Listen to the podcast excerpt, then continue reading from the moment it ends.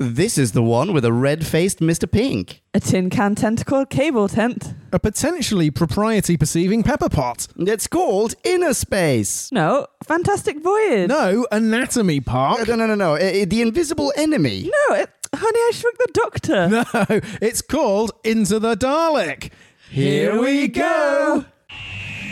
We're still on our epic race. All through time and all through space. With Flipping and Angels now. Dalek Cyber Zood and wow! Counting Sonic's rating apps. From the poor to the sublime. Eccleston to Whittaker. Let's agree it's about time. Who back when? Reviewing on you who there is. Who back when? Subscribe and rate on iTunes, please. Rose and Donna. Amy Pond. Rory Clara. And beyond, join, us on this odyssey. What other choice could there be but who back when? Who back when? Wowee, podcast land. Welcome to episode N06 of Who Back When, a Doctor Who podcast. Oh, Dog Pass. Indeed. Oh, I love it. Saves so much time. It really does. we are coming to you not quite live from not quite the usual Who Back When studio. We are recording at Casa Drew Back When. Slash Casa Evie. Oh, She's trying to sleep right now. Oh, she's in the room. pricked up. She's Like, so adorable. Is that my name? Do you need me? Those two lovely voices belong to fellow hosts Marie. Hello, Marie. Hi. I I'm- nearly said hi, Marie. Then that's that's not what we do. Hi, Leon. hello, hello. And Drew. Why, hello, Leon. It's me, Drew Back When. That's what he always sounds like, Podcast Land. And I am Leon. Hello, hello, hello. And we are going to be talking about Into the Dalek today. A well timed episode How so? Because the last episode, and we said this in the last episode as well, the classic Who review of The Invisible Enemy, in that one also, the Doctor gets shrunken down. No way. Oh. Yes, he okay. fantastic voyages with his companion in that one as well. What does he Fantastic Voyage into? Himself. no. He clones himself. Well, they clone, they make temporary clones of the Doctor, and Leela is the companion at the time. Do you think that's why there's this line in the episode that otherwise bears no resemblance to anything? I don't trust him. He could be a duplicate. Because That m- m- could be it. that's yeah, the quite only frankly. link. There's no within episode link or pickup or mention of it ever again. I love it. That might be it, yeah. right, okay, well, before we jump in too deep, how about we B scout the heck out of this one? Let's. Time for us to synopsize. Slurpify and summarize So take a view and grab a brew. and listen to this overview, this free for all. We like to call a uh, bite-sized bite-sized chunk of who. Bite-sized chunk of who. Human resistance forces have injured and captured the only good Dalek known to have ever existed, and are now in need of a doctor with an eye for the most minute detail. Rescuing young soldier Journey Blue from the universe subjugating lasers of the Daleks, the 12th Doctor is inexplicably drawn into the fight. Meanwhile, at a completely different point in time and space, Clara is flirting with socially awkward, PTSD ridden fellow teacher Danny Pink when she saunters into a cupboard and is recruited by the doctor to join the mission. What's the mission? Glad you asked. Alongside Journey Blue and two red shirts, Doc and Clara are shrunken down to about an inch in height in order to fantastic voyage into the dark depths of the good Dalek to heal it and perhaps all Daleks from within. Be scout over, you are Dog welcome. Aren't you just? And cheese nozzles, who wants to start where? I was going to start off by saying something that we all forgot to say last time. Namely? And I was driving Marie back home, and we talked about it in the car. Oh. About how, on his debut as Doc, Peter Capaldi had probably the hardest job of any doctor playing his first episode since Hartnell, because he had to follow Matt Smith. He had, for us, the toughest act to follow. Yeah, that's a super fair point. And we didn't acknowledge Smith that. was so be- so loved by fans. Yeah, and he even appeared last time. But this week, he has it easier. So, how did he do? Really well. Is this the first time that he truly comes into his own? This is quite congruent with end of Deep Breath Capaldi Doctor, isn't it? Well, because he's still Scottish. no, because he's there's a darkness to him that he didn't have before. Maybe there's an arrogance to him that is maybe not particularly Matt Smithy. There's definitely an imperious callousness, if that's what you're getting at. A dark sense of humor. A in particular now that we're reviewing the Tom Baker years, there's a little bit of Tom Baker in him, so it, it feels like the cycle has sort of restarted. What bit of Tom Baker specifically is in him? That humorous form of arrogance. She's a carer. She cares, so I don't have to. Oh, your hips are fine. You're built like a man. All right. Would Tom Baker have said. He may not have said the hip thing. No, no, but like- I'm saying, at would, would Tom level of- Baker have said something that I think falls into a different category where they're in the protein slop, the human refuse receptacle? Oh, upper And- layer. Yeah, upper layer if you'd like to say a few last words. Yeah, that feels a little Tom Baker, actually. Really? Yeah. Because that to me was like the darkest thing I've ever heard any doctor say before or since. Yeah, I mean, I wouldn't necessarily associate the Fourth Doctor with darkness in a character, but yeah, there's a certain pragmatism that you don't get with every Doctor. And Tom Baker certainly embodied it to a certain degree. And Matt Smith did not. Mm. It is a pragmatism because there's two points where he, he lets somebody sacrifice themselves for the greater good of the group, and both times that you, he's in shot and you watch him and he just it doesn't even flinch. Like Matt Smith, you might have eventually come to the realization that actually yes, if you sacrifice yourself, all of us can live. That's the best outcome. But he would have tried everything to stop them from doing it. Whereas yeah, Capaldi's just like yeah. I see no problem with this. It almost gives him false hope. That Yeah. first chap, the first red shirt who gets atomized. Ross? Ross. Ross, yeah. It's like, oh, I mean, he throws him. it- it just- Yeah, you assume he's going to save it. exactly. And Yeah. Ross probably assumes so as Well, well. he Yeah. definitely does because Capaldi says, "Trust me." Yeah. Yeah, yeah. Oh. Yeah, okay, so that's probably not something Tom Baker's Doctor would have done. I said that's d- that's dark. That's very dark. That is dark, and and I think that the line about Ross ends up being the top layer. Would you like to say a few last words? That's not pragmatism. No. that is just pitch black. Cold. Yeah. Yeah. And I'm not saying I have a massive problem with it, but my goodness, what a change! Mm. Certainly. Yeah. Perhaps at odds with the aforementioned arrogance, there's a humility in him. Certainly the Am I a Good Man, those two sequences. He seems maybe not entirely sure of who he is and if he himself has flaws. In the episode Dalek, Eccleston's doctor looks at a Dalek. The Dalek goes, "You are a you are a good Dalek." What does the Dalek tell him? I think it's very similar to what the Dalek says in the episode, this episode. You would make a good Dalek. Yes, exactly. You would make you would make a good yeah. Dalek. Whereas this time it says you are a good Dalek. Exactly, yeah. But Eccleston's doctor doesn't then have this crisis of faith of, wait, hang on, am I actually a bad person? Is there, do I have more in common with my mortal enemies than I have hitherto purported to have? Capaldi's doctor does. Yeah, and I'm glad that he does because otherwise he would be very unsympathetic in this episode. But I do feel like it doesn't hang together particularly well. Oh, okay. Like, do I, tell. I get that he's a new person in a new face and a new body and all that, but really, he only abruptly asks this question of Clara so that they can call back to it at the end and be like, "Ah, that was the morality framing." because because as you say, if he were actually really bothered or concerned about being a good man. I get that a lot of the human affairs and the pragmatism is beneath him and he's very unsentimental, but I still feel like he would try a little harder to not be a dick. But if it's in his nature, maybe he is incapable of it. Or maybe a certain level of dickishness just comes to him as a reflex. It's just instinct to him. Yeah. And so close to a regeneration that gives him an opportunity to perhaps distance himself from him from himself, from his very nature. Possibly reading way more into this than was written on the page. Well, why not? Maybe his emotions, such as they aren't, are still a little out of control. Yeah, yeah, yeah, also true. Well, Clara says he's been gone for like three weeks. Oh, But- yeah. But I guess you don't know if he's been gone for three weeks or if he just reappeared at the wrong time for her. He seems pretty good at timing his return at towards the end of the episode. Yeah, he does too. Like super good. Yeah. No more girl who waited decades. Mm. Yeah. No, I think there's, there's, there's quite. skeptical. No, no, you're right. That I don't know what he was playing at, leaving Clara for three weeks. I guess he just thought she's resourceful. She'll figure it out. And she just and he just abandoned her in Glasgow as well. She's got to then find a way Oh, home yeah. From Glasgow. Which is pretty great. yeah. I mean, he does walk around with, with coffees. He's got takeaway coffees. They may be Glaswegian takeaway coffees. He may literally just have popped out for coffee. I'm sure they are. Oh, right. Okay. So, so maybe he has just carelessly timed his return. But how did he? So ha- remind me what how it started. So we had the big um shooty out like laser Oh, that's true. thing in the sky, and then he saved the soldier. What was she called? Journey Blue. Journey Blue. But yeah, why w- why was he there in the first place? He's got to be somewhere. That's true. He's keeping tabs on the Daleks. Is but but if he's in Glasgow in twenty something, 2014, this episode was broadcast 30th of August 2014. nice one.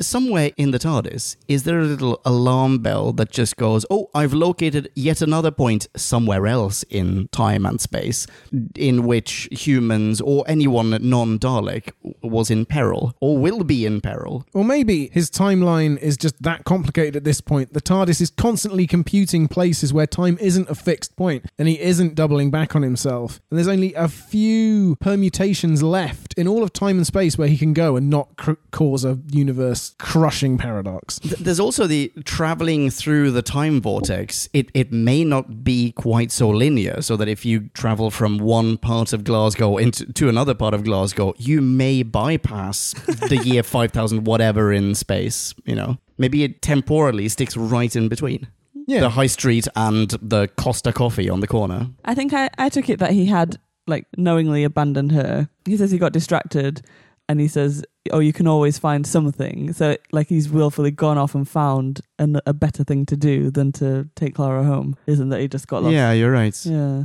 Yeah. But she's very forgiving. She doesn't she's not like mad at him. Oh, she loves an adventure. Yeah, she does. Yeah. She's never been dead in a ditch in Glasgow before. And she's pretty independent. Oh, sorry. She probably made a buddy on the train home. Yeah, exactly.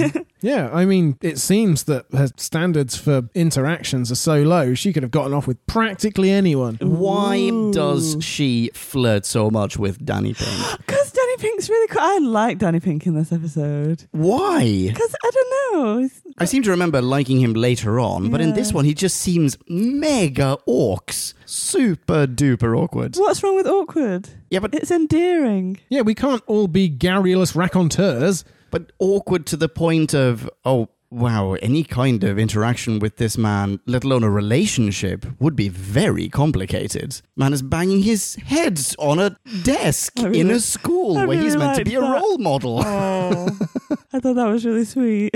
I have less of a problem with Danny Pink in those scenes than I do with Clara. And I think to myself, why on earth would Danny Pink go with this woman who says, haha, no, I'm just being funny. I'm bringing back all your PTSD, but but I'm I'm cracking wise. So you're on board with it, right? And he is. And he should be broken again. He should, he should have little tears appearing very slowly at the corner of his eye rather than going bonk, bonk, bonk. Yes, that would have been the best idea ever. That would have been the best plan ever. You're the best person ever. It is way too abrupt. I th- I agree. I think most of the interactions, most most of the reactions in the school of and between those two are way too abrupt. I think the whole Coal Hill sequence or those sequences are quite poorly written. In fact, hmm. Yeah. Now, who do you think wrote them? Because we have two writers of two this writers, episode. you're right. Hmm. Moffat is one. The other, Is Phil Ford? Yeah, he is. we got that. who also co-wrote The Waters of Mars with RTD. Corrector Mundo, and who wrote another couple of things, I believe. He wrote, here we go, Dreamland, which is that um, animated mini thing. Oh, like the 3D animation. Yeah. Yeah. Uh, one episode of Torchwood, something borrowed, and a whole mess of Sarah Jane Adventures episodes. Oh, and games, and a radio play, and some novels. I think he also No. did a subsequent Several. kids sci-fi TV series that isn't Doctor Who What? with RTD. There's no such thing, surely. According to wherever I read it, it ran for three series. Never heard of it. the Curse of Clyde Langer. I don't know, maybe. Uh, who, I don't know. I was just reading random stuff on TARDIS Wiki. So he's done a lot of work for kids, but I get the feeling that Phil Ford is actually seriously hardcore. Okay. Mm. Because I seem to remember Waters of Mars being pretty. I mean, there were bits of it that were naff, but there were bits of it where it was you like sit up straight. This is some serious shit going down. Incredibly scary stuff, yeah. Yeah. I mean, there are some super naff bits there that are, as in specifically child TV naff bits. The gadget gadget robot that echoes mm, TV writing for children. Yeah. So, But- who but- wrote those super scary bits and who wrote the naff? And kid who was? RTD? Yeah. Exactly. Maybe Phil Ford is the. Uh, you know what? I don't know who wrote what. I, I love Moffat's writing anyway, so. Look at everyone has a bad it. No, I don't want to say that. I did Oh. like this episode. I liked this episode. There were some really hard sci fi lines in it, I thought. Certainly. And, and the feel when he's talking about the miniaturizer, and there are just whole scenes of zippy zappy jibber jabber dialogue at that point of the episode that are just mind spinning. I really enjoyed that part. Yeah. Like when when the gu- when tires, who will get to that, Tires. is saying, but security here is absolute. So kill him, bag him up, and And throw him out. yeah, Yeah. and it's like that. Yeah. I mean, wow, that's that's new, or that hasn't been seen in a while. Yeah, that's true. How awkward, by the way, is the scene after the end credits when Journey Blue needs to go back to Tyres and go like, "I know you now know that I was about to abandon you and the cause, but here I am. Oh, Surprise!" Tyres probably went, killer bagger, throw her out." Yeah, because that is not the end of the Dalek War, is it? I mean, the Absolutely Dalek mothership not. will have retreated somewhere for a while, but they're still going to destroy that entire galaxy. yep, and they still, ha- well, yeah, exactly. The humans are now going to possibly go on the offensive because they have a Dalek of their own, and Oh, Rusty, yeah, Rusty goes off by himself, doesn't he? is that what he does? Rusty is now so some sort Rusty of returns. in Twice Upon a Time. correct, Correctamundo. Yeah, I can't remember what happens between now and then. I, yeah, you know what? Nor I. I saw a comment on Facebook and I read it in the trivia, but don't remember what he does. In does. fact, I remember meeting Rusty again and not being able to remember then where we saw him first. So I will never be able to hold these two episodes together. fair enough.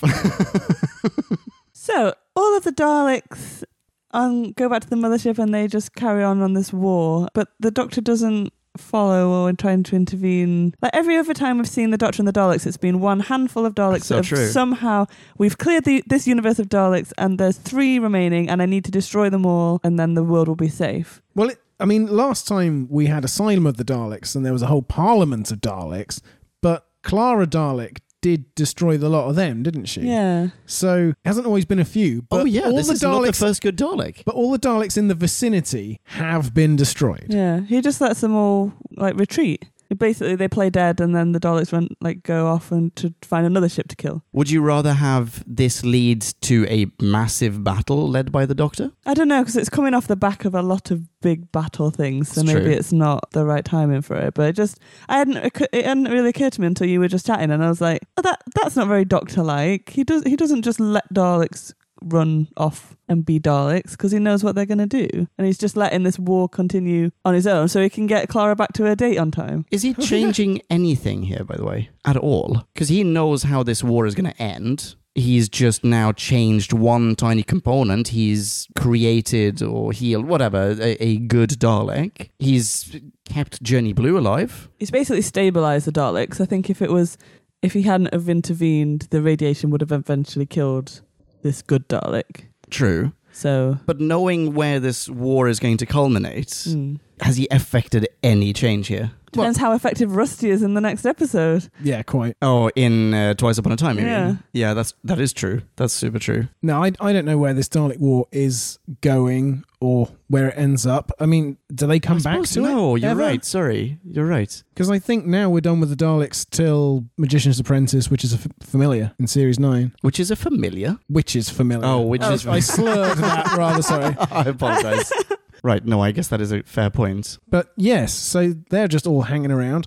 You said that there has been a good Dalek before. Well, you brought up Clara Dalek. Yes. Does that count, though? Well, yeah, bakes pies. But she, but that's a she wasn't aware that she was a Dalek. That is also true. So again, so so Rusty initially wasn't a good Dalek. It was a malfunctioning Dalek that was behaving in a way that would benefit the Doctor. That's true. Um, Clara Dalek wasn't a good Dalek. She was a, a mentally ill Dalek who thought she was a like a, a human. Or a human who had been sliced and diced and turned into a Dalek in some Yeah, weird way. She was, wasn't she? Yeah. Which is also not a real But again, Dalek. it's not a, it's not a good Dalek. It's just a malfunctioning Dalek. Like she hasn't been assimilated properly. Or something. Yeah, exactly. Yeah. So Hmm. Rusty is the first one that is willingly and like knows what it is to be a Dalek, Yeah, I take it back. um, and has chosen to well, not chosen because it's the the memories, the the lovely handy uh, box of memories that you just have to tap to reawaken.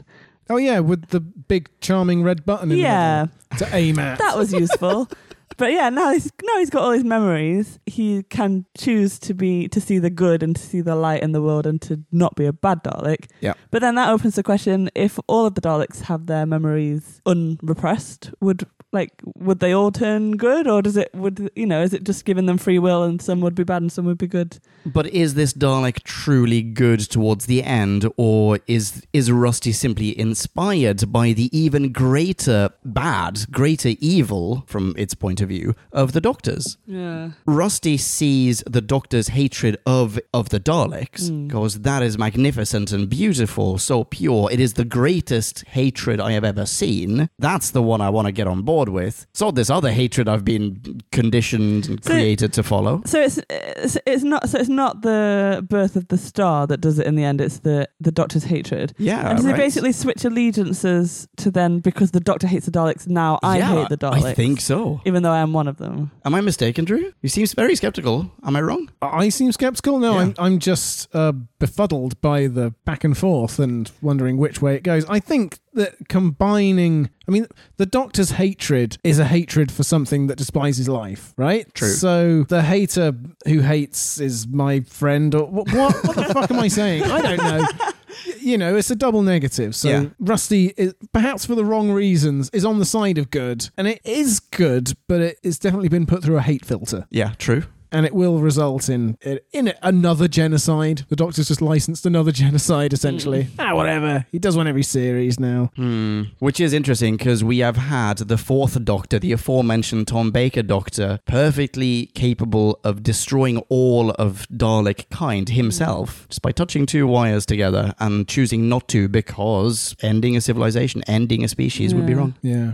And I wouldn't be troubled by it at all because it's the feckin' Daleks. Except we have just gone through the last 50 minutes seeing how they could be turned good again. Yeah. And that is the objective for large parts of this episode. And I didn't really get on board with how it could ever be achieved, one way or the other. Because either Rusty ends up the way he is and kills as many Daleks as he can, either, as happens mid episode, they fix him and he returns to being a normal Dalek, kills as many humans as he can. If he's one good Dalek, like one good US senator, let's say, and the Parliament of Daleks Hello, US listeners. yeah. the Parliament of Daleks are just shouting him out or just flat out exterminating the second he shows any sign of dissent. How is that ever going to achieve anything? Even if the Doctor fulfills his mission 100%, what difference is that ever going to make? How is that going to translate? Because it was it, it wasn't about this one Dalek. It was about can if we can fix this Dalek, then potent like there's potential to fix the other Daleks as well. So to roll it, it's it wasn't putting all your hopes in just this one to then go off and end the war. But this is why like it shouldn't be the end of it where the Doctor's concerned. He needs to pick it up and say, okay, this is what we've learned. We now know we can change the mind of a Dalek. Let's go and find all the other Daleks and do the same with them. But how? I get that the Doctor could plug himself into Miniaturize the. and go into them all again individually, and then That sounds like a real hassle. there are billions of them. Yeah, they're creating more faster than you can ever catch up surely you with. could do yeah. a mind patch, and you could whatever you've done in Rusty, you could like spread out. But then, isn't that also just going to sow the seeds of even greater hatred in those Daleks? Eventually, they're going to run out of fellow Daleks to exterminate, and then they're going to turn that now amped up hatred onto the next best target. Okay, what if it was radiation poison? Mm. Poisoning in the first instance, right? Yeah. That that got. Wait, you guys are gonna have to explain the different colored memory slots to me because I didn't quite catch catch that. But if it's radiation poisoning, maybe you could just irradiate the Daleks in some way, Yeah. you know? Oh, maybe. And then all of a sudden they're all just looking at sunsets. Well, Not if, sunsets, you know what I mean? if they've taken the, I assume, five or ten thousand years it takes for a star to be born, Yeah. and to actually sit back and watch that process, the the solar cloud just accreting and gradually collapsing in on itself and forming a core and starting to send out light. It doesn't happen overnight, I don't think. So what? what Pretty what's sure I read somewhere in a book that it happens overnight, Drew. because there's nothing but night until the sun has been created. That's zing, a, zing. that is a very long night. yeah, That is uh, a Towers of Beryllium style night. technically true. Sorry, I couldn't help myself. No, it's fine. But I, there are just little bits around the edges of this episode that. So, what, get me. what's the colorful memory thing then? So, is it a combination of the radiation poisoning and actual physical damage to the memory banks? What do you mean the colourful? There were a couple of memories that were red.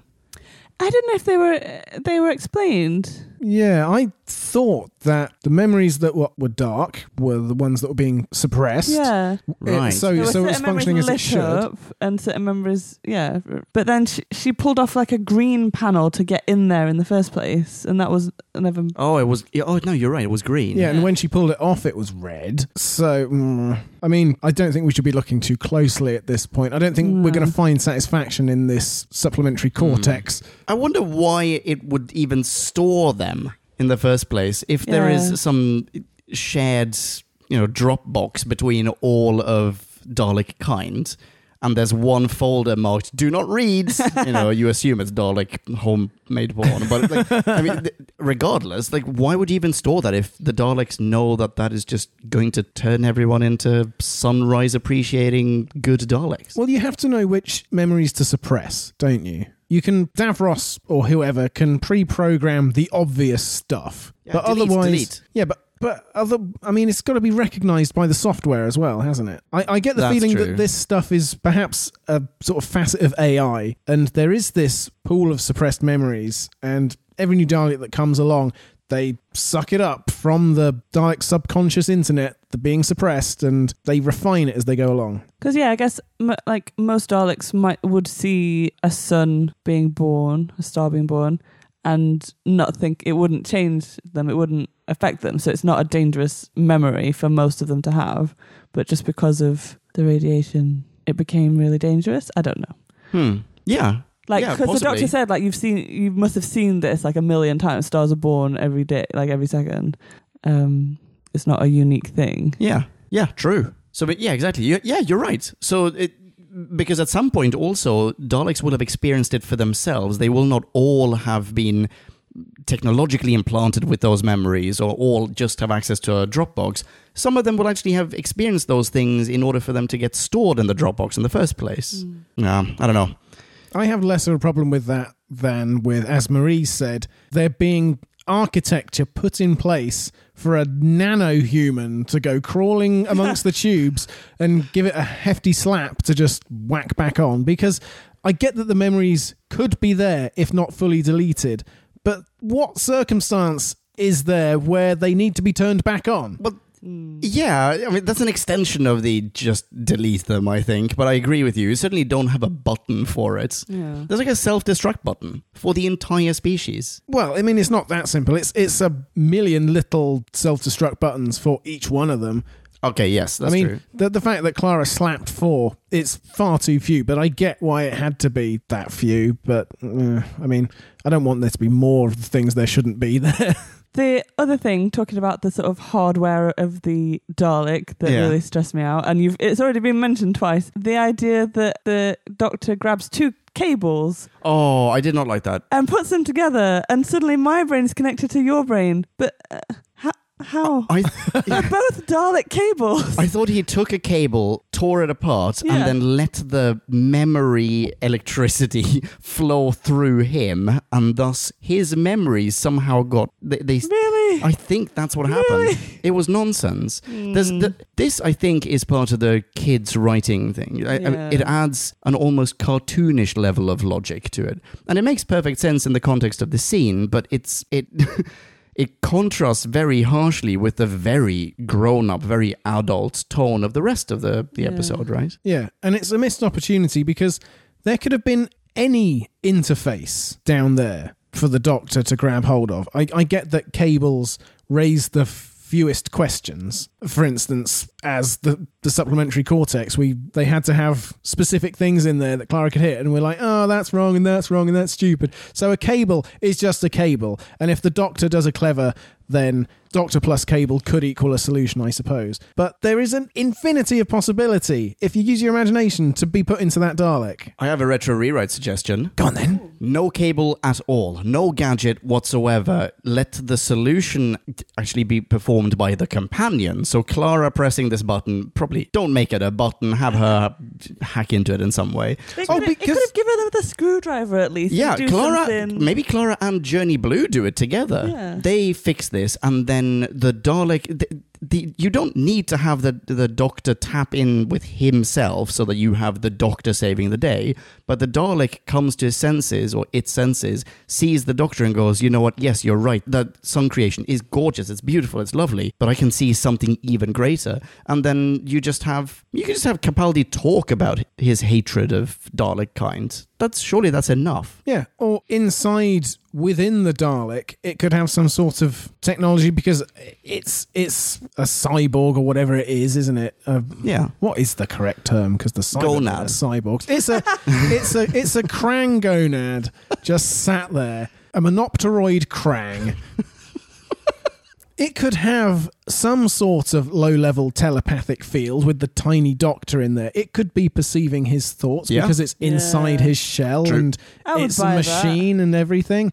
Uh, yeah, it could it could perceive that definitely. But also, we we're talking about Clara sorting it out. She has been retconned as a human to be fancy super cyber computer tech whiz Clara, hasn't she? In the Bells of St John. Yes. Yes! So use Oh my that. goodness. Use it, yes! Have her hack it. Yeah, that would have been so much better. Oh, you're so right. Oh, we just woke up Evie. Sorry, oh. Evie. Oh. Sorry, babe. Go back to sleep. Hello, puppy. Hey, puppy. Love you. You're so big. How do you feel about the Dalek antibodies and the interior architecture of the Dalek? Have we seen, seen something like this before? The Toclafane. Yes, that's the one. Oh, and but you're right. You're absolutely right. I hadn't thought of that. I was thinking of the antibodies inside the uh, what's it called? The the shape shifting chameleon suit that looks like a Nazi. It's in Let's Kill Hitler. What's it called? Yes, those two. Yes, I'm gonna find out what they're called. yes. That's closer to your miniaturization of the Doctor in the Yes. last episode you were talking about, because he does go into himself there. But yeah, the same idea that Oh, antibodies. oh, right. Sorry. Two minutes later, I remembered the suit and the miniature. Yes. Yeah. Oh, come on. Yeah.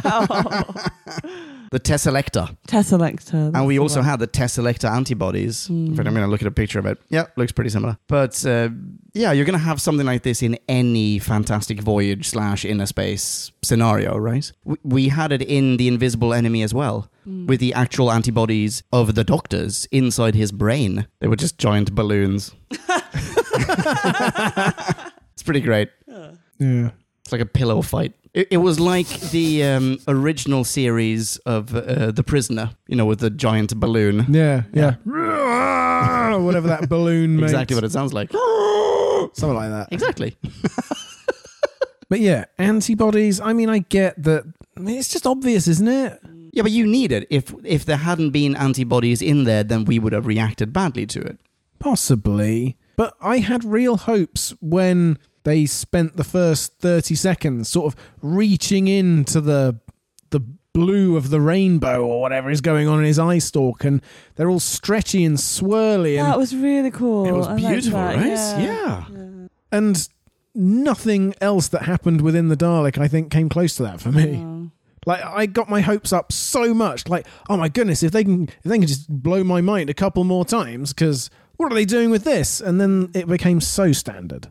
The thing with the antibodies as well is like they've just it's like you say it's just been brought in so that there's peril. There has to be something to attack you in there, and it has to be antibodies. Um, but it just didn't feel. It, never felt like a, a huge threat. And I know it's just stupid to say because it did kill two of them, but only like they started it. If you don't attack the Dalek, then it won't attack you. That's that's true. So yeah, if it, at no point did I feel like Clara or the Doctor were in danger because they weren't the ones with the guns. So Ah, mm. didn't think about that. And the ones with the guns, you're right. They could have just if they had just snuck around yeah, and just- instead of firing them Which, when inside. you're inside a person, I know it's a machine person, but just maybe don't shoot it. yeah, exactly. The, And- the second time Gretchen, whatever Carlisle, had to shoot it Yeah, because she did that it was the only way of them getting back up to the supplementary cortex. yeah.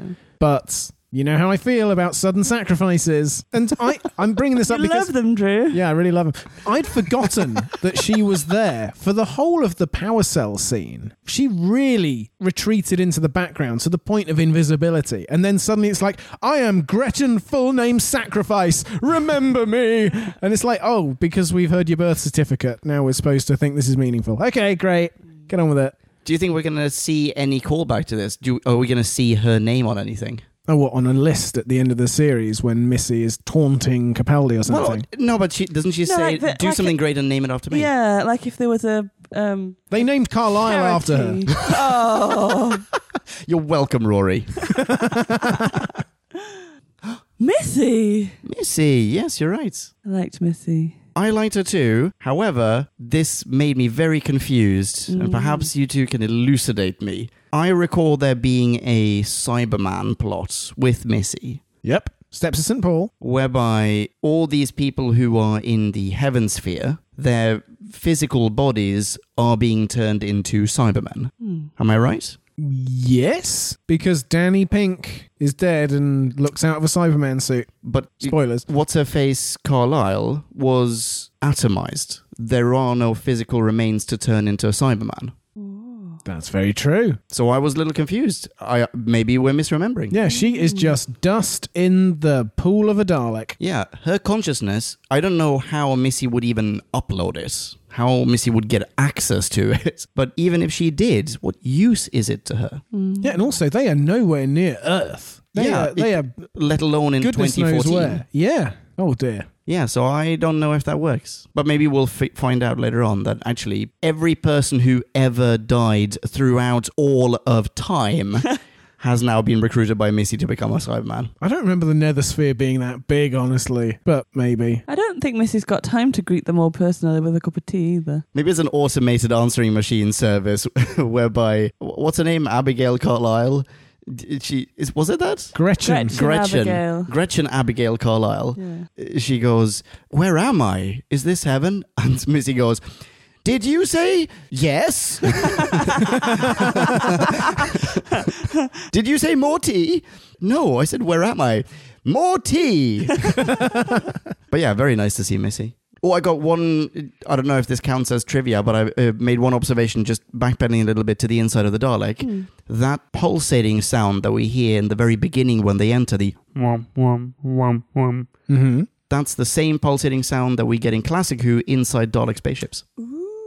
Oh, very nice. Yeah. I did like some of the interior shots, the set design. You see a mm. shot of Capaldi from below, and he's going, "Oh, Dalek, don't lie to me," and it's looking way up, hundreds of feet, and it does look really good. And it reminded me of Alien, which is like a pinnacle Yeah. of sci-fi spaceship design, isn't it? So I, I think they did a good job in that regard. I agree, yeah. There was there were a lot of tubes and a lot of vacuum cleaner pipes. and I did think that the Dalek eye stalk being ooh a corridor, but it's tubular was perhaps not quite as beautiful as as they were saying, and the Dalek fuel cell interior wasn't perhaps as incredible as Clara said, but it was all right. Yeah, I think so. Yeah, I, c- I could see the money on the screen. Yeah, absolutely. In the special effects in the beginning as well, perhaps in particular, wow, we that that was Star Wars level hmm. sci-fi. I the thought. asteroid space fight with Yeah. the with the muse like arpeggios just going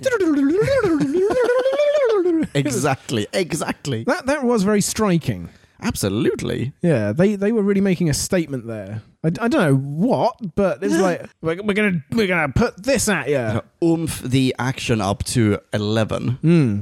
how do you think their wasp ship though got hit so grievously on one side that her brother is just instant toast and she's completely unscratched He's on the other side of the ship as well. But uh, She, ah. she, he's two feet away, and she reaches over and goes, "Stay with me, Kai. Stay with me." When he's clearly gone, and yeah, he is yeah. already gone actually by the time we open up this episode, Yeah, isn't he? he is dead Zors. Yeah. I don't know.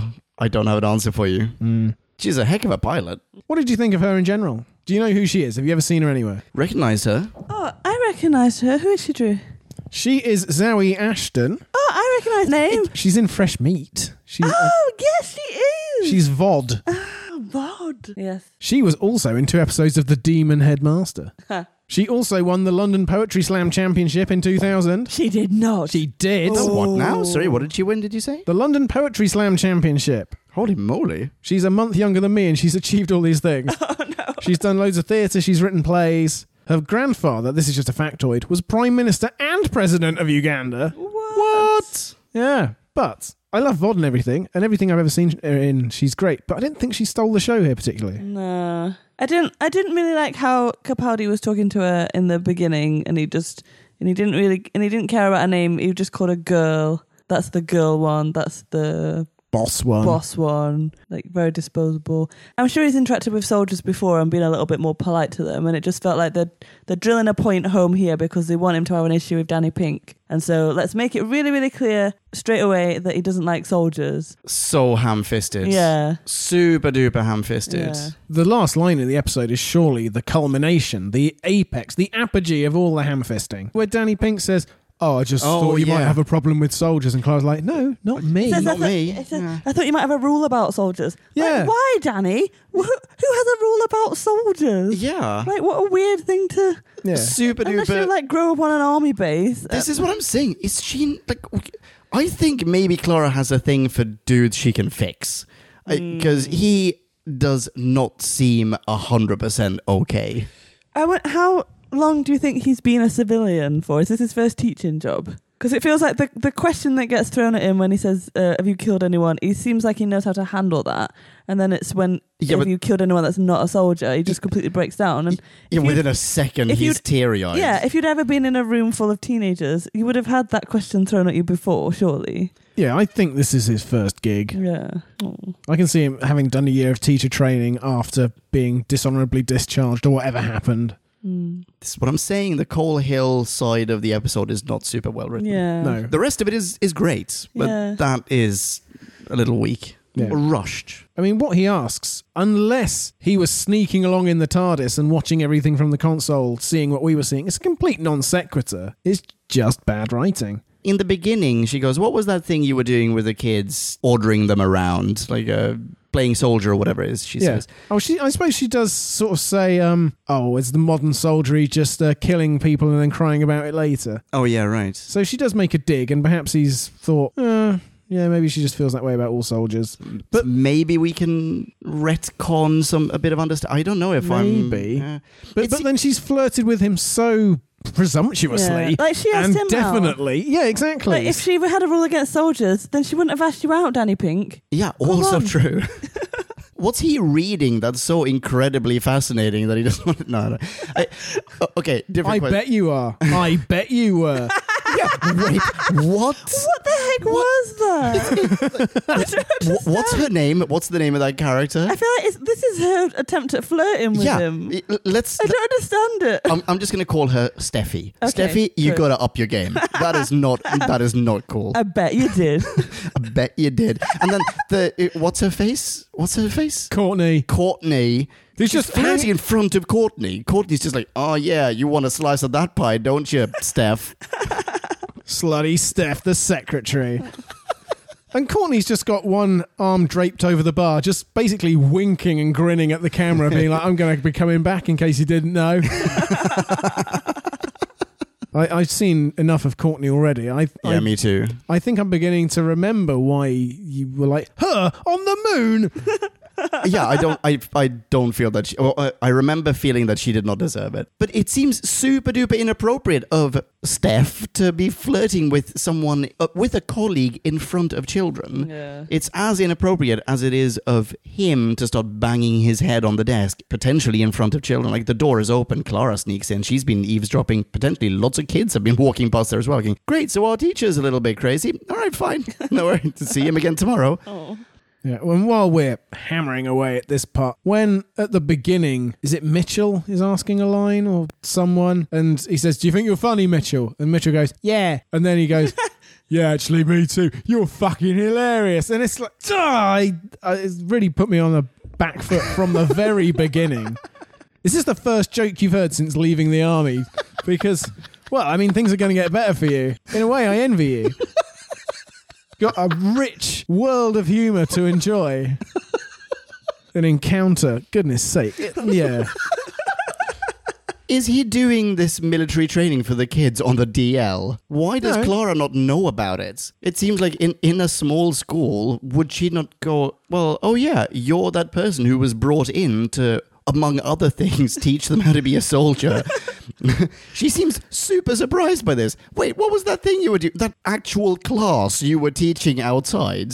I, I get the impression it wa- that wasn't a class. So he's, he's been brought in as a maths teacher, and then when they do these like extracurricular activities, he's been like, "Yeah, let's do a boot camp. Like, if anyone who wants to get fit or do something like in your lunch break, like it's an optional thing. It's not a class." The Coal Hill Cadets. Yeah. Well, well, the cadet forces in schools are optional in my experience, and you get teachers of any subject just filling in because you need someone to fill in. But, yeah, sure, Yeah. totally fair. Do you also get other teachers unaware of it? No, He- maybe surely wasn't- not. exactly. Maybe there wasn't the Coal Hill Cadets until he brought it in, so it's a new thing. He had Oh, the I t-shirts see. Clara's printed been himself. Off. Clara's been off for three weeks working away, hitchhiking back from Glasgow Oh, she was true. left with no money and no phone and no anything, and uh, so she's missed a bit of school. She has just as rock solid an employment contract as Rory did, by the way. Like, You've been away for three weeks, Clara. Like, kids have not been educated for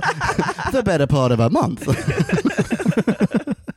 Yeah, like I said, don't look too closely at this one. yeah, maybe not. Look very closely at the inside of Dalek base, but hmm, Should we talk about tires? Yes. Because I think he had a great beginning, and then Oh, really? Why? nothing. Why? Because he's just he goes from being a, a functioning character to being horrendously underwritten. He, he's at one point he says, "See you then, Journey." Sorry about this, and they have a, a, a soupçon of emotion. But for ten or twenty minutes, he's doing nothing but backing away from Daleks. And at the end, he doesn't really have anything to do. And I just thought he was wasted. Yeah, perhaps a little underused. For those in podcast land who aren't familiar with the reference, we're calling him Tyres because he played the character of Tyres in the TV show Spaced. He should have been listening to the Daleks going wum wum wum wum Yeah. wum wum over. Starting drumming in the background. pew pew pew pew. If this time this could be a teaser trailer for this episode. But yeah, he was underused. I thought Ross, I mean, Ross had a thankless red shirt role, but he was in Game of Thrones, Ben Crompton. And he was Wasn't also. every other red shirt playing English character also in. Possibly, but he was in it for a while. Oh, was I think he? he? was in it all the way through, according Wait, to IMDb. who was he? Who was he? I don't know. Okay. I never seen it. But he was also funny in Pram Faces. Keith! His wife would always say, Keith! Keith!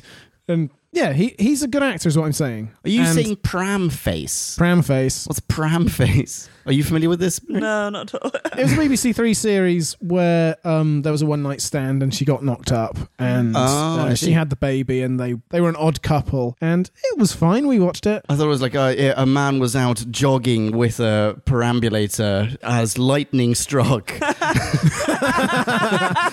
Bitten by a radioactive pram. turning him into pram face. but the wind changed directions and he was stuck with his pram face forever. every every time his mum says, "I told you so." Something just struck me actually. You asked before, how do we feel about Journey Blue? hmm Isn't the way that the doctor feels about her completely uncalled for? Well, because she's a soldier. Yeah, he doesn't know the background to it. Maybe she was. Maybe everyone is forced to be a soldier that's in what, this yeah, part of time. that's sort of what I was thinking. Is if you were bro- grown up with a war with the Daleks, wouldn't you just be a soldier by default? yeah. Wouldn't you even even if you she went could have into been born on that ship. like even if you went into medicine, you'd be a medical soldier. Like you, Yeah. you know, yeah. It's very unfair to to judge. Yeah. Yeah, I expected doesn't it to be the thing that she turned around and said to him as he was leaving, but she had to be silent so that it could be a clean break. know. Yeah, it's very harsh as well. Has anyone ever asked him if they can go, and he'd just be like, no. Like normally, he lets people come in the TARDIS, doesn't he? At least for one excursion. If anything, he asks people and they say no, and then we get ticked off by it. And you're like, who would say no?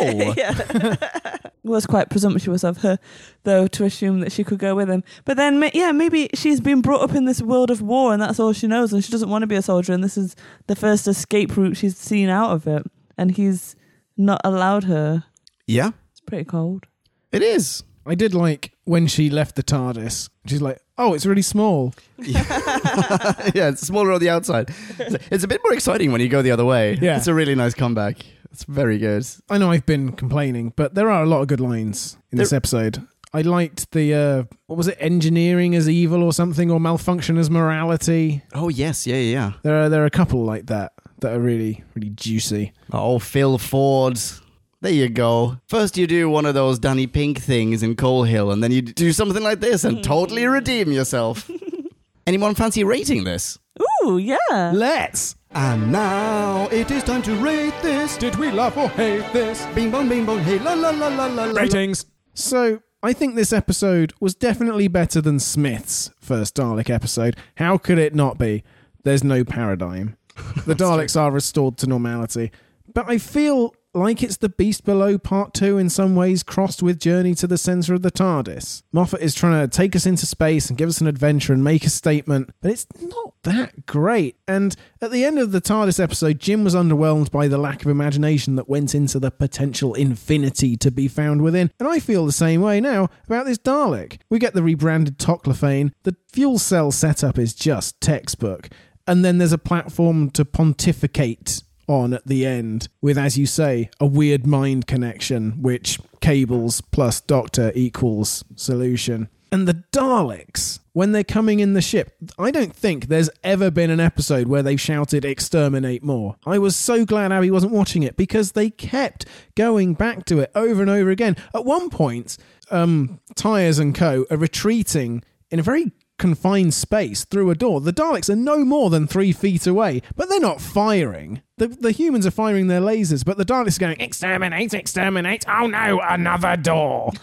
and if they'd just taken the opportunity, the episode could have been over 15 minutes earlier, the whole ship would have been theirs. It's frustrating. And you know what? I actually picked out a bad line when Clara is in the memory bank that we didn't talk about. It's a bit of Chibnall esque over exposition Oh no. when she's saying about, of course, it's a brain, and in brain, memories travel electronically between parts of the brain. The brain is constructed of memories, and so on. And she says a couple of things like that, and I'm thinking, we knew all this. Stop it, stop it. And the final thing, if you take it to its logical conclusion, okay, the Doctor has hated Daleks pretty much since he first went to Skaro, first met them, the whole 50 years, whatever. But this is the episode in which it changes, and he doesn't bring it up. He doesn't say to Rusty, I know I felt this way until I was deep in the bowels inside of you, and I learnt from my teacher friend, who's very clever, by the way.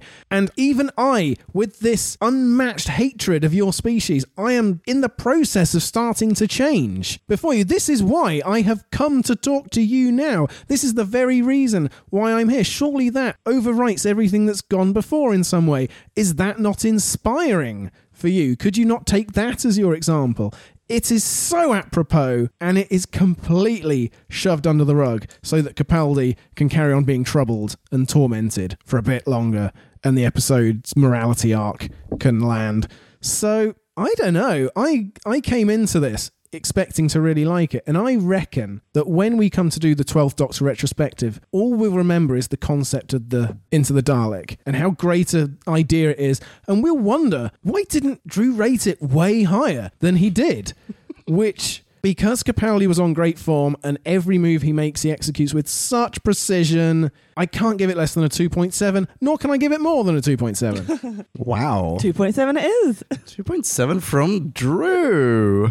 Marie, do you want to go next or shall I go next? Oh, you go next. Okay. Well, I want to start by referring uh, slash adding to two things that you just mentioned. Firstly, the Chibnall esque exposition of, oh, there are electronic impulses going from one part of the blah blah to the other part of the blah blah blah. In the classic Who serial, The Invisible Enemy, that we just reviewed last week, and in which they are also fantastic voyaging into a brain, uh, they there is an electronic impulse that flies by. Leela goes, What was that? And Tom Baker, the fourth doctor, just goes, It was a passing thought. Is that not so much better? Oh. Infinitely superior. so much better. Another comment about uh, something that you brought up that scene, that little 300 Spartan scene of uh, Tyres and his fellow red shirts backing away with lasers while the Daleks are approaching. I got severe Star. This is not a bad thing necessarily, but I got severe Star Wars vibes. Particularly two things. Firstly, the beginning of A New Hope, when Darth Vader and his cronies are boarding Layla, uh, Layla's uh, Leia's ship. Very similar setup. They're behind doors. They're all crouching. I wonder if this is a deliberate reference, like an homage to it. But also, sadly, Qui Gon Jinn and Ewan McGregor, whatever. This is nonsense. Anyway, Yeah. so some Star Wars references there, I think. Overall, conceptually, I really, really enjoy this episode. Both from the Fantastic Voyage side of it, it's a trope. It's done well. I think it's done really well. And I appreciate that you see all these elements that you have seen before the antibodies, blah, blah, blah. The garbage chute into the anus of the, well, I guess, stomach of the, of the, uh, the Dalek. But I want to see those tropes in this kind of story and I enjoyed them. But mostly, I really liked the, and I'm now inclined to say there is no such thing as a good Dalek according to this episode. There is such a thing as a damaged Dalek, and there's such a thing as a Dalek who hates his own kind more than he hates non-Dalek kind. And hitherto we've only had the the latter. We've we've had Daleks who hate anything that isn't a Dalek solely because it isn't a Dalek. And here someone finds the hatred of Daleks so much superior, so much greater that it some suddenly subscribes to it. I think that's the takeaway from this, and I think that's super duper interesting. I just wish the execution had been slightly less cartoonish. The wires, the color coded memories, blah blah blah. It could have been done a little bit better. Anyway, point is, I did really enjoy this episode. I'm happy that we get Danny Pink because I remember him being great later, but I didn't like Danny Pink in this. I'm happy that we have Clara in this because she was good in this. Blah blah blah. Capaldi is on top form, I think, because of the cartoonishness and because of those uh, horrific Collins dictionaries we get to see in the cupboard.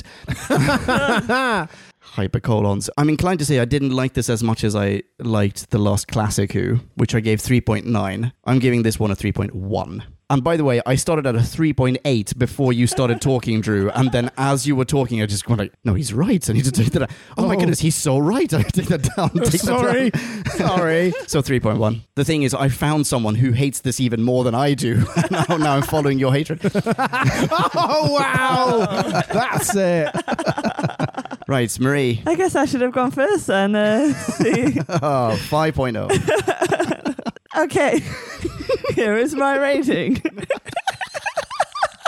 Smooth. You want to hear my rating? Yes. So, I was throughout this recording, I really thought both of you liked this a lot more than I liked this episode. Oh, snap.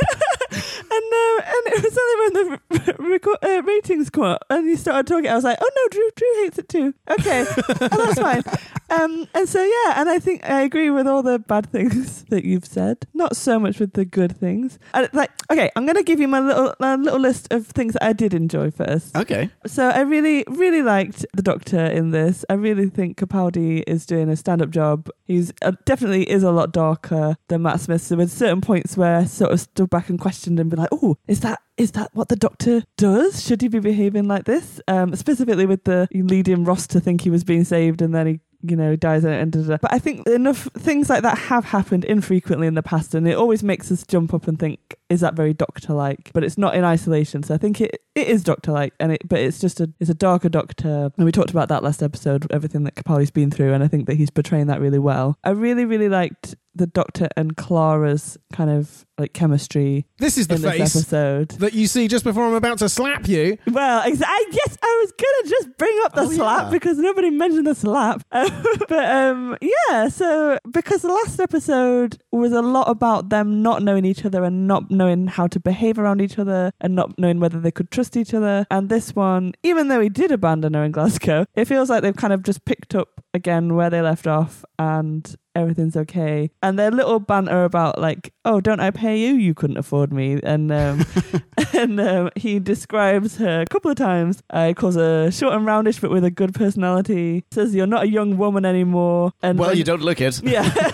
and he goes, that's it, keep your spirits up when she tells him she is. And um like it's not it's just gone from like to really nice sort of playful like friendship banter rather than we had a few comments in the last couple of episodes that were really more kind of sexualizing her and I wasn't a fan of that. Mm. So it's kind of they f- feels like they found their ground and and they're doing really well the two of them. I liked Missy when she appeared, but we talked about that, and Leon told me why I shouldn't like that. Hey, I didn't say that. I didn't say. I'm sorry.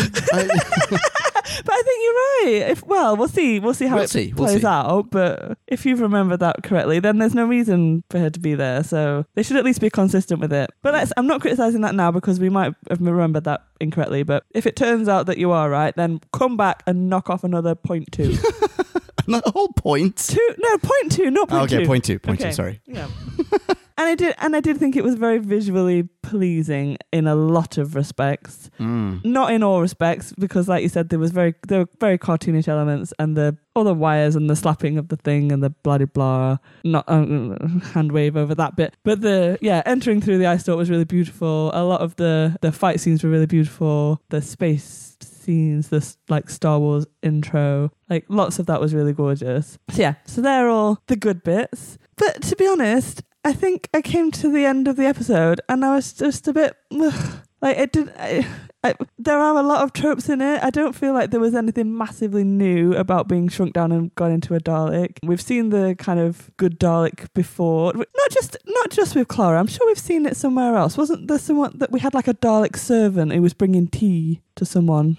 I don't know. I don't know. I mean, we've just had Handles, the helpful Cyberman Yeah. head, which is a sort of parallel. Like, and um, Eccleston's first Dalek intro, he was like presented with this Dalek chained up in a room, and uh, that you know there were echoes with that, and the and the idea of you'd make a good Dalek, you are a good Dalek. Like, I know it's there's a lot of callbacks, but it just feels like I don't think it's anything new. I don't think it's progressing the Dalek story. Okay. It's getting away from the paradigm Daleks and the the uh, Parliament and the things that we didn't like, and going back to basics, which is good. But yeah, it didn't. It just left more questions than it answered. So yeah, I don't know. Gonna need a number from you. Okay, I liked the slap. I like Clara and. Uh, sorry, I didn't really talk about that. Um, I just yeah, I was very underwhelmed, and uh, the good bits weren't enough to like. They're bits that I would expect from any episode in this series. The Doctor should be good, and his companions should be good, and they should have good chemistry. That's like a basic level.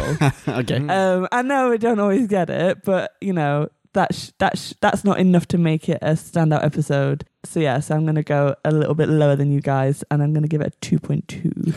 Exactly what I've written down. Well done. nice. Well done. Excellent review. Let's have a listen to Podcast Land, shall we? Ooh. Let's. Listener minis, Now let's hear from Podcast Land. max 250. Or it would get out of hand. Okie dokie and cheesecakes. We have two listener minis for this one. That we know of. Touche. Oh. Starting with, in chronological order, Michael Ridgway. Ridgway. Hello, Michael. Still love you, Michael. So big, Michael. You're not bad, Michael. Michael starts with some likes.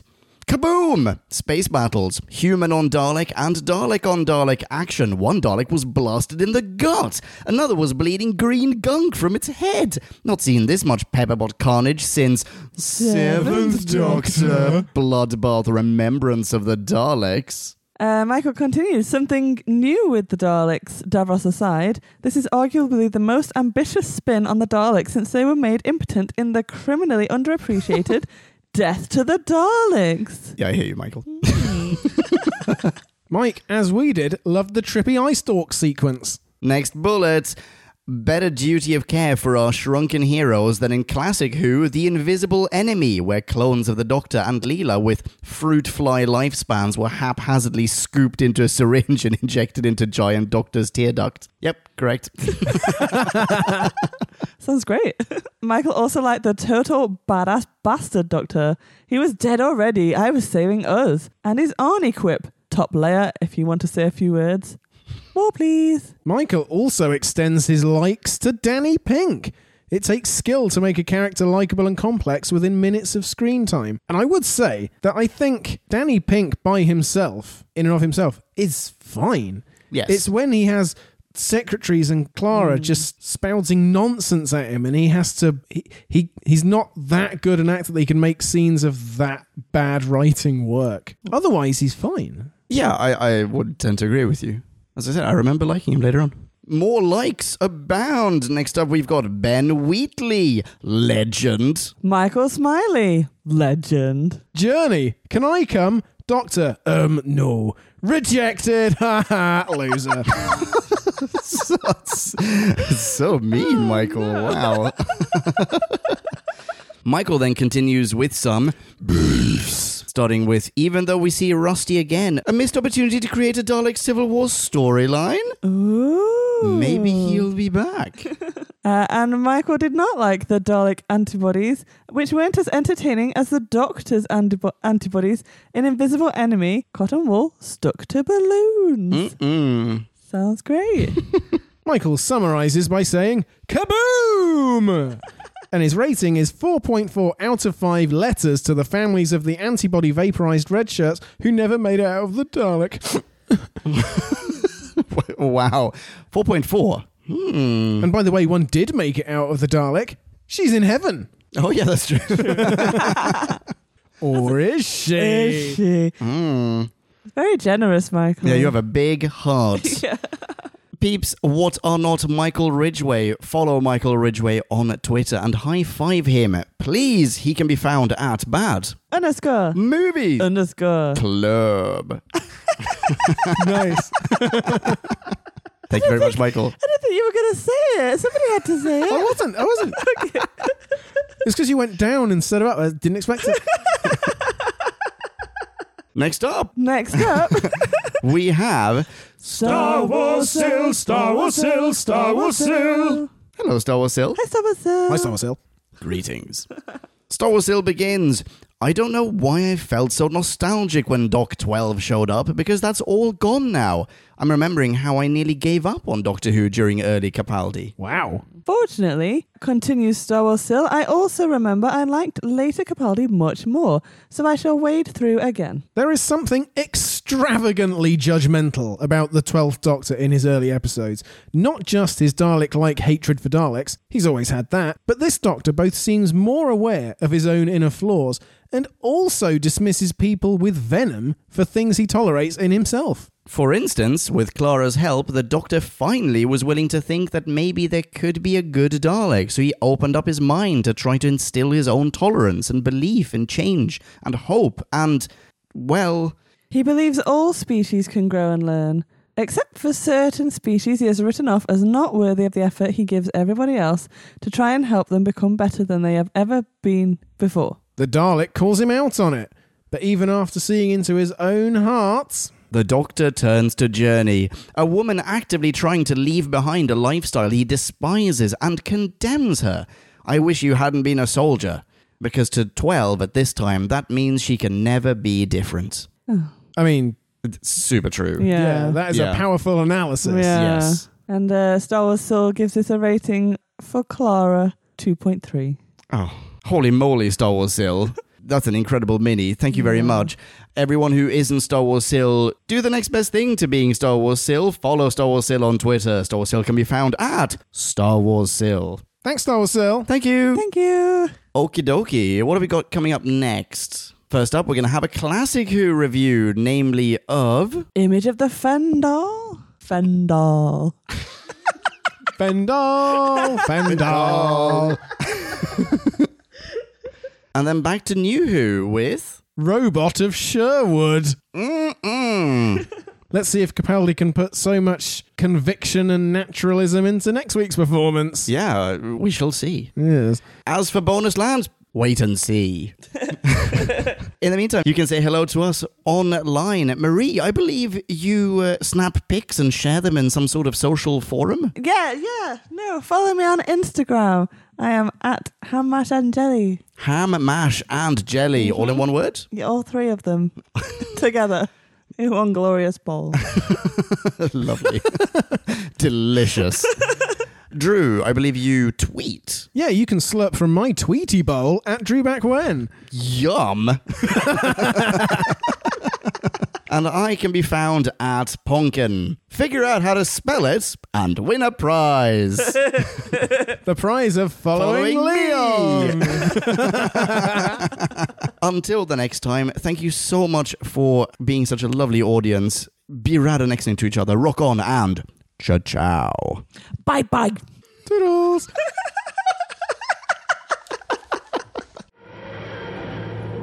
Kablamo! Did you enjoy the show? Then please do what the cosmos compels you to and spread the gospel of who back when. Tell your friends. But I've got no friends. No problemo, tell some strangers. Hey!